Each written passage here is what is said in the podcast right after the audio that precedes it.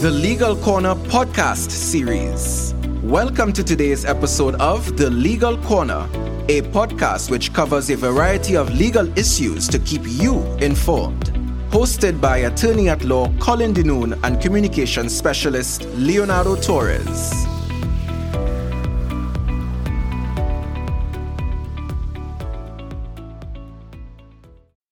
Thank you for tuning in to today's episode of the Legal Corner podcast series. In today's episode, we'll be looking at the company's registry, the CROS system. And our distinguished guest today is Mr. Sheldon Paul Mycoo. Just to tell you a bit about him, he's a dynamic individual, businessman, entrepreneur, business development consultant, former financial advisor, certified forensic accounting specialist in asset misappropriation and fraud detection, and attorney at law. He has an inbuilt, continually expanding capacity to conceptualize, discern, unearth, cross fertilize ideas or concepts, and devising solutions, all in the pursuit of the best desired outcomes for individual clients and firms alike. He has diverse practice areas in law, criminal, civil litigation, tax, conveyancing, corporate and commercial, probate, employment. Other areas business development consultancy, accounting, and financial services. Good day to you, Sheldon, and welcome to the Legal Corner. Hey, Colin. Thank you. It is a pleasure uh, to be here. I'm grateful for the invitation. Lovely. Sheldon, we're going to get right into it. Uh, I want you to give us an overview of the different types of business structures and their advantages and disadvantages. Well, in answering that question, Colin, I always like to refer to the law because the law forms the foundation upon which we do anything. Uh, generally, we tend to use the term business uh, for more or less all types of business structures uh, interchangeably. But the law specifically defines business as business under the Business Registrations Names Act. And companies, which is another term we tend to use for business, um, under the Companies Act. So in establishing that distinction, um, I would say that the Business Registration Act allows you to register a business name or doing business as name or a trade name that you're functioning under. Under that Business Registrations Names Act, the structures usually it would be the sole trader registration, uh, partnership registration, and a firm to be registered as a firm. Um, on the other side of it, we also now have the Companies Act, which allows you to register different structures, limited and unlimited liability companies, limited liability companies, uh, for profit and not for profit. Uh, there are unlimited liability companies. Uh, there are external companies as well. But I will focus my attention primarily on the three business structures, companies limited, well, four, companies limited, for profit, companies limited, not for profit, sole trader, and partnership. Now, in the context of advantages and disadvantages, under the Business Names Registration Act, sole traders and partnerships are a lot easier to form in that it's there's, there's much documentation that is required to establish those business structures. And it's a lot cheaper. Um, and so that's one of the major advantages. The difficulty as well is uh, with that advantage, it comes some disadvantages in that in the eyes of the law, those types of registrations, they make no distinction between the business and the owner. So in the eyes of the law, it's one single person um, trading as or doing business as. And in those circumstances, you are exposed to the benefits. So you enjoy all the profits, but you are also exposed to all of the liabilities. All right. And so again, to get registered, it's fairly quickly, but you have that, that major disadvantage. What that means basically is that all of your personal assets are exposed to litigation um, in the context of if you are ever sued or found to be negligent or found to be negligent in any way um, they could basically come for the clothes on your back. Uh, and so that's a major disadvantage. Most of the times, uh, persons who are risk averse uh, tend to go with limited liability companies. And it's a lot more complicated to register a limited liability company. Uh, it has a lot more advantages, I believe, than those uh, types of structures under the Doing Business Act or the Business Registrations Act. Uh, companies for profit with limited liability uh, protection. Some of the features are they are independent, legal, and tax structures separate from their owners. Uh, additionally, there is no limit in terms of the number of owners to that particular business, as well as there is uh, protection in that your liability, you more or less ring fence your liability because of that separateness between the owner and the company. Your personal assets are um, exposed to liability. The advantages of forming a limited liability company uh, would be in that you have the benefit of bringing in a number of directors, uh, a number of shareholders. You can utilize it for raising or attracting finance. Uh, you can utilize it for investment purposes, personal asset protection, um, succession planning, and so forth. And it also gives you an additional credibility in the eyes of the consumer out there that you are a limited liability. There's some type of prestige that's often uh, associated with those types of companies. Persons are more likely to uh, give credit uh, because in the event that something was to happen to the individual owner, the advantages that that limited liability will continue because again, it's separate and dis- distinctly apart from the owner. And so, yeah, and there's one other major advantage I believe uh, limited liability companies have access to government um, tax shelters. So, for instance, um, in the tax the tax code, which will be our Corporation Tax Act, there are provisions for uh, deductions for investments in uh, film, sport, art, and culture. So there are some tax, uh, serious tax benefits for limited liability companies. And that's more or less, more or less it in a nutshell how which which one you choose when speaking to clients, I always advise that uh, you need to know where you're going and how fast you want to get there. And depending on the answers for that, I then advise which corporation structure uh, or which business structure, sorry, I would recommend. And, and that's it more or less. Well, you have touched on the main advantage, I would say, to incorporating a company, which is that concept of separate legal personality, whereby the owner's assets are separate and apart from the assets of the company, and therefore their assets are protected in the event of any sort of litigation that may be mounted against the, um, the company. So yeah. I think that is really one of the key key benefits what is it? It's one of the two, but there, there are some limitations to that. Um, in that it's, it's not um, impenetrable. In that, then that you are found to be negligent in any way, um, you can pay a corporate bill. So essentially, that separate and distinct legal entity, in the context of that separateness, is one of the major benefits of having a having a company right? In context of transferring right. assets. So, for instance, somebody may want to start a business uh, for business purposes, and it's a type of legacy that they, they, they, want to establish a family business that they could pass on to the children and so forth. I would always recommend a limited liability company uh, because, again, those companies outlive their owners.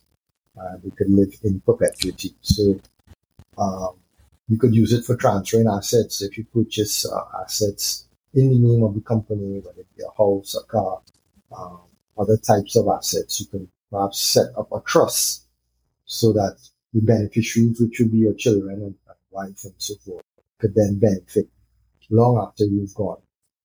Um, and so it's a way of. Michelle, let's get over to the CROS system now. And I want you to tell us uh, what led to the genesis of the CROS system. Right. So again, um, nothing exists in a vacuum. Uh, from a local perspective, we would have uh, moved from a exclusively manual system where with filing documents over the counter and so forth. Uh, back in as far back as 2009, there were some advancements in the development of the TT BizLink system, which saw us now being able to register companies online. And that was working, but there were also some developments in that there were loopholes in the system in context of fraud, in context of uh, what we call oppression actions that, that come in civil litigation for companies where directors were unaware of what was happening in the business. And so shares were being transferred unawares to shareholders. And so when the matter would have been investigated, it ends up in court. Um, and so there were a lot of loopholes there in terms of reporting conditions for the tax authorities and so forth. It was difficult to find who owned companies and so forth. And so from in that perspective, the system operated that way. But internationally, Trinidad and Tobago, we found ourselves in a situation where the G7 countries, G20 countries would have classified Trinidad and Tobago and a number of Caribbean jurisdictions as tax havens. And so there has been a, a drive towards um, eradicating tax evasion and money laundering and combating of terrorism. And so there were a number of legislations passed over the years, um, explain your wealth uh, legislations. Uh, FATCA was, was one that was passed by the United States, um, imposing a, a, a, reporting condition on banks here in Trinidad of all the persons who resided or nationals of the United States residing in this jurisdiction, earning income, owning assets. We would have passed uh, our financial intelligence unit legislation. Uh, we would have passed in 2019 our beneficial ownership designations uh, for for companies. Uh, Revenue Authority is another one of those. All in the, the in the effort of compliance and knowing your knowing your customer basically. And so in this age of compliance, we have seen a progression from manual to TT BizLink, now to CROS registration. And so that basically is in a nutshell how we arrived at the CROS system. Represent a change in the status quo from what obtained previously. Right. So previously, um, anybody could have been appointed a director, persons could have been appointed shareholders without having to provide any form of identification.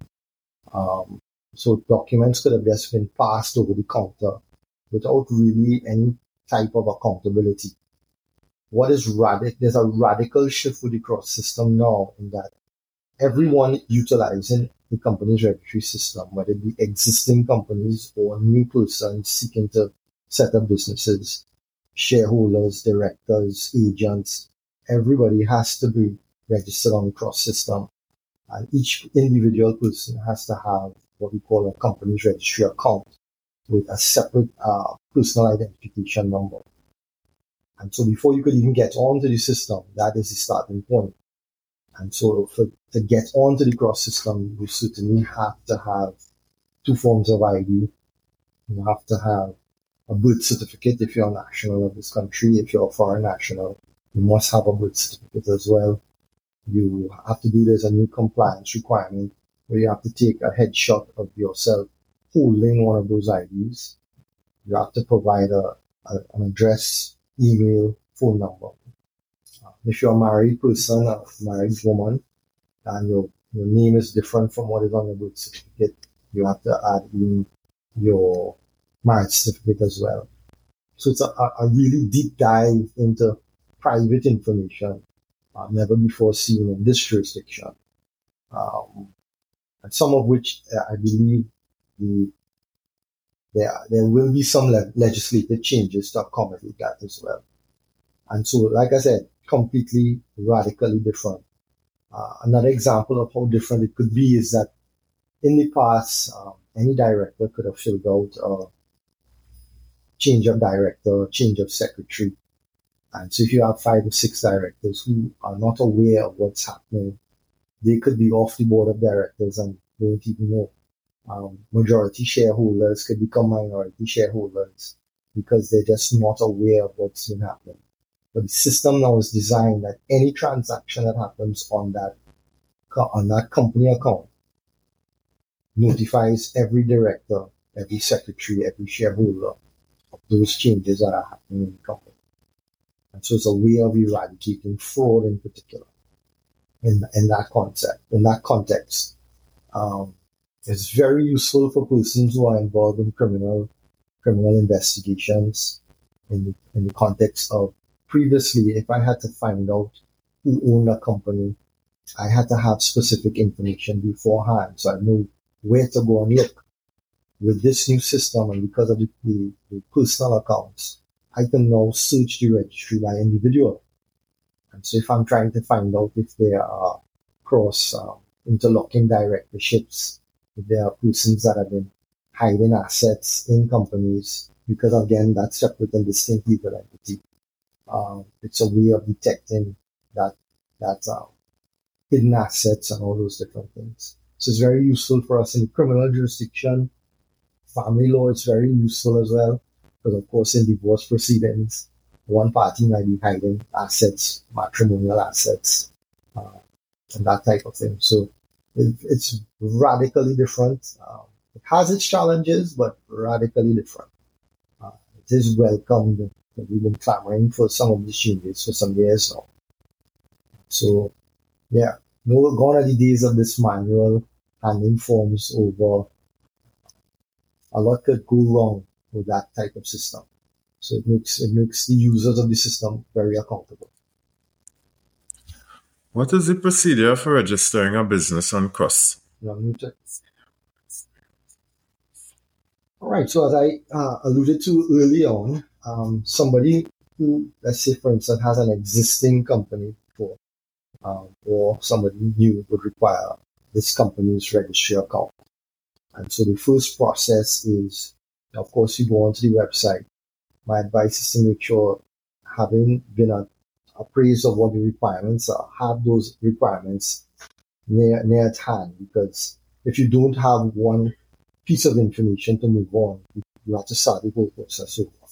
So you, re- you are required to have two forms of ID, uh, an email account, cell phone contact or telephone contact, you must have your birth certificate. Very important. And as I said, for, for married for married persons, they must have married women must have their um, marriage certificate. And so you fill out a, an application form online. You provide the headshot as well, and you're then registered on CROS. My advice to all persons using CROS is that you must be consistent in all of your information. Because what you put in, rubbish in, rubbish out, it could lead to problems down the down the end. Because, uh, for instance, if you, you put Glencoe Carenage as, a, as part of your address, I'm using an example, uh, in one area, but then in another area you just put Glencoe, there then arises inconsistencies in the registration documents which leads to problems at the bank and, and many other different areas. And so, yeah, that's the process more or less for individuals. For companies that need to be registered on the system, all of the directors and secretary uh, are required to be registered on the system first before the company is allowed to have its own company registry account.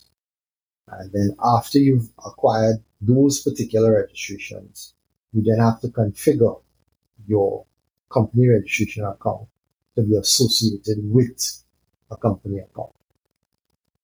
And then for any transaction you want to do thereafter, whether it be uh, you want to appoint someone as a director, you want to appoint them as a secretary, or some type of, type of share transfer documentation, you must then apply for approval for that specific rule before then you're allowed to do anything on the system. So it's it's it like I say, it ring fences, it puts in all of the checks and balances to ensure that the proper procedure is followed in the context of, of registering not only registering businesses but the post registration requirements.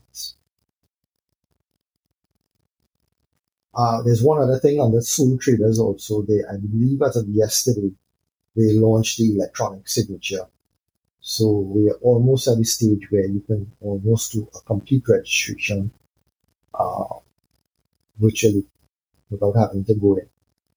Uh, so you can start to finish and then collect your documents at the end. Uh, but I, I, guess they will announce that in, in due season. But we're almost there. That's excellent. At this point, we'll take a quick break and we'll be right back.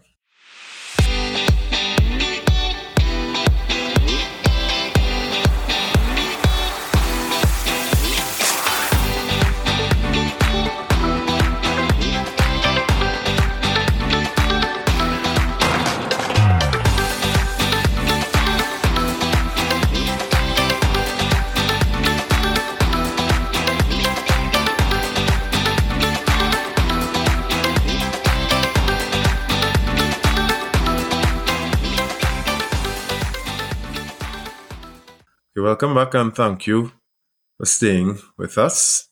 Uh, Sheldon, before the break, you were just giving us an idea of how a company can be registered or incorporated on the CROS system. At this point now, I want to sh- shift gears a bit and I want you to tell us uh, what challenges have you or your clients experienced using CROS? So, Colin, as, as with anything new, there will be challenges um, especially when you did not have the opportunity to run systems uh, side by side. The old, uh, well, the new system running side by side with the old system.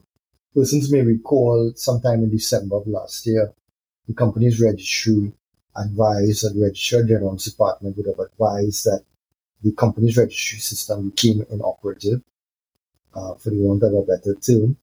And between December and February of this year, um, no one was allowed to utilize the system. So there were no registrations of companies, no filing of post registration documents, no registration of sole traders, nothing.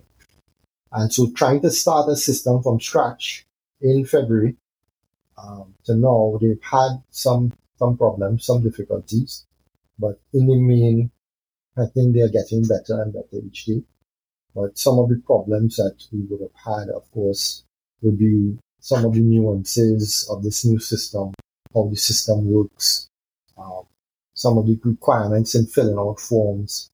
You may not meet it to the, the, the T in the context of how they would want information put in.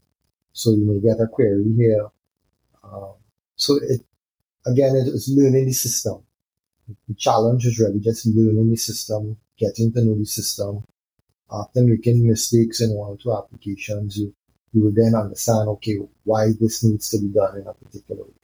So the users of the system then begin to understand the whole terminology, the whole ethos of why the system is the way it is. And so, yeah, we've had many problems. Um, sometimes clients taking pictures of the IDs, the information on the ID is not readable. You know, one told us it had to be readable. It was just for the purposes of being able to identify for the purposes of taking your headshot, it must be, even though it's next to your face, you must be able to read it.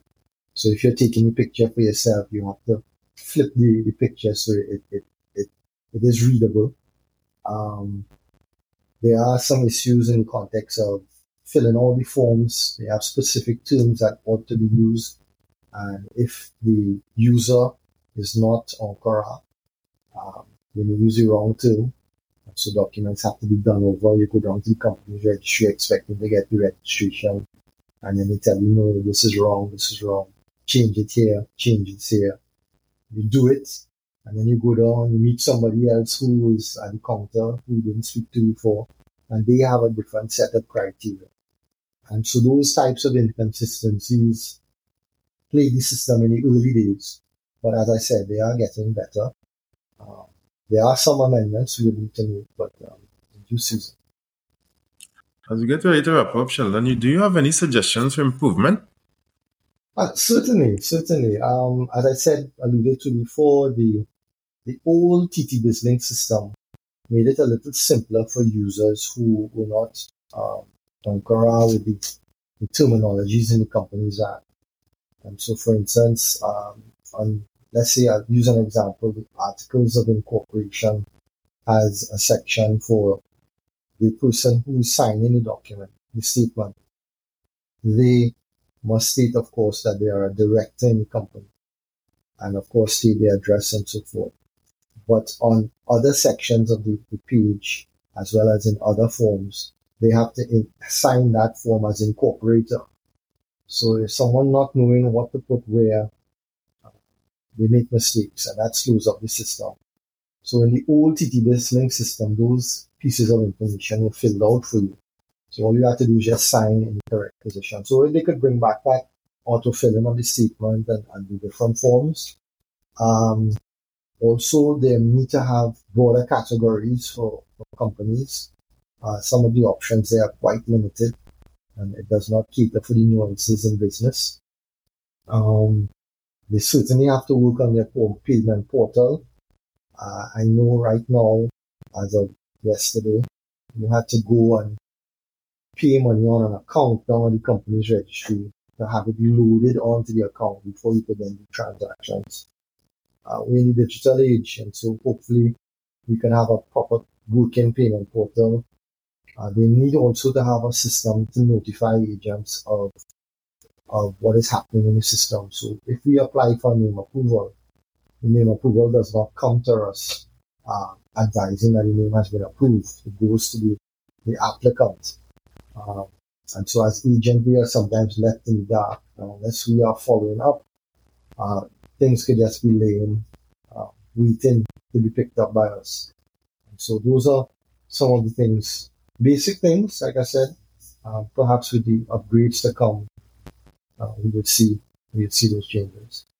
That's it more in a nutshell. Um, yeah, it's here. Company registry is here to stay.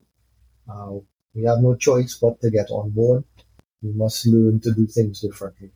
You know, Trinidadians like to, to break the rules. You know, if things don't don't work the way they want it to work, you know, we, hem, we hold, we quarrel, but at the end of the day, we, we have to comply. And so, yeah, that's where we are, Colin. Well, Mr. Sheldon Paul Mycoo Attorney at Law, this has been a great conversation. Thank you very much for stopping by.